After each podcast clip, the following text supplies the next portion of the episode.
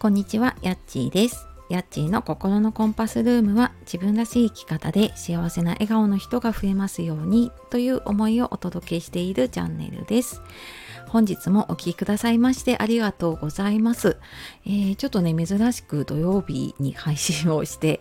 おりますが、えー、ちょっとね昨日からあのいろいろちょっとねざわざわとするようなニュースが入ってきていたりとかでねうんやっぱりなんか気持ちが落ち着かないっていう方も多いと思うので、えー、ちょっと今日は嫌なことが頭から離れない時にねどうやってこう穏やかに過ごしたらいいかなっていうことを話そうかなと思います。で、まあ、私もそうなんですけども結構こう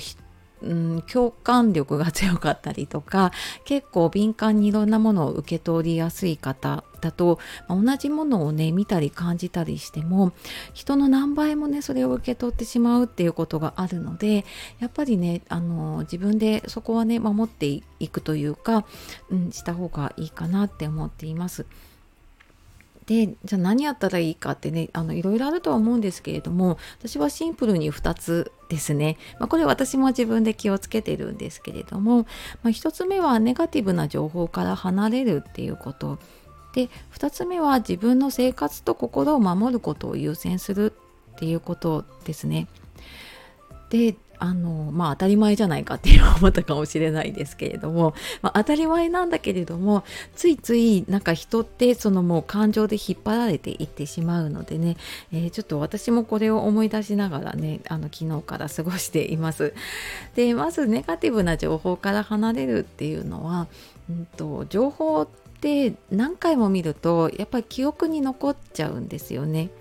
で特にあの写真とか動画、ま、だからテレビだったりとかあと私は昨日ねツイッター見てたらやっぱりあの見ようとしてないところでいろんな写真とかね動画が目に入ったりっていうことがあったんですよね。でなんかそれを何回も見てしまうと記憶に残るしで、まあ、それはただのね写真とかその映像だったりするけれどもそこに自分で後からねあの意味をつけたりとか自分なりの解釈をつけたりってしてしまってそれがすごい嫌な記憶になって残ってしまうっていうことがあるのでもう自分からあのなるべくちょっと情報から離れるっていうことをねちょっと意識をしています。であの、まあ、それはねテレビを見なかったりとか SNS とかもねちょっとなるべく見ないようにっていうことをしているんだけれども、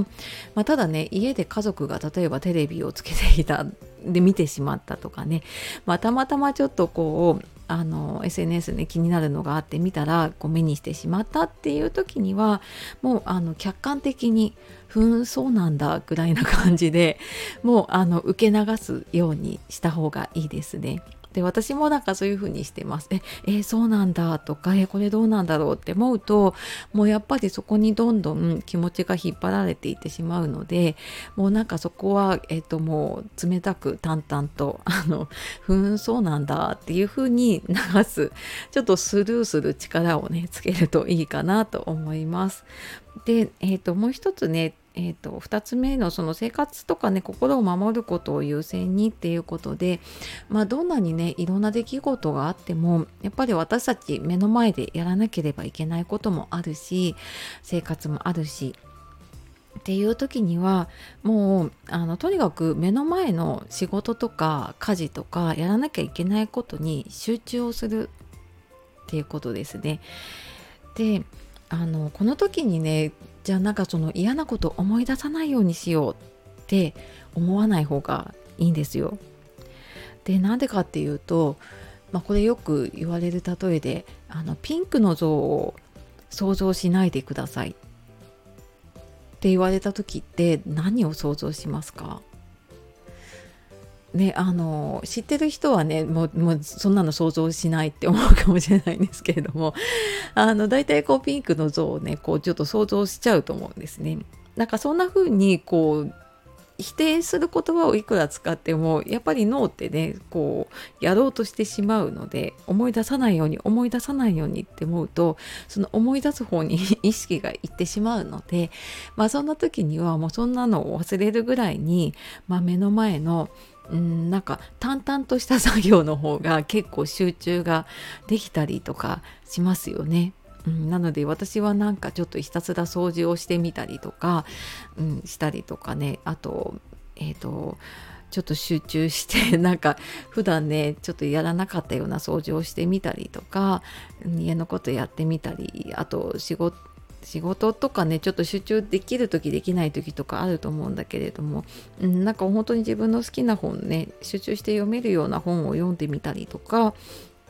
そんな風にしてみると、うん、あのいいかなって思いますね。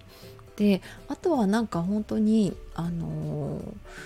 ゲーム的なものもなんかそのちょっと時間を忘れられるようなゲームみたいな何かをこう完成させるようなゲームだったりとかねやってみると意外と あのそっちに集中をするので、まあ、普段ねスマホのゲームやらない人でもちょっとやってみると意外とあのハマるかもしれないです。うん、なんかあのテトリス系のものとかねこうぷよぷよぷよぷよ知ってる人いるかな？あの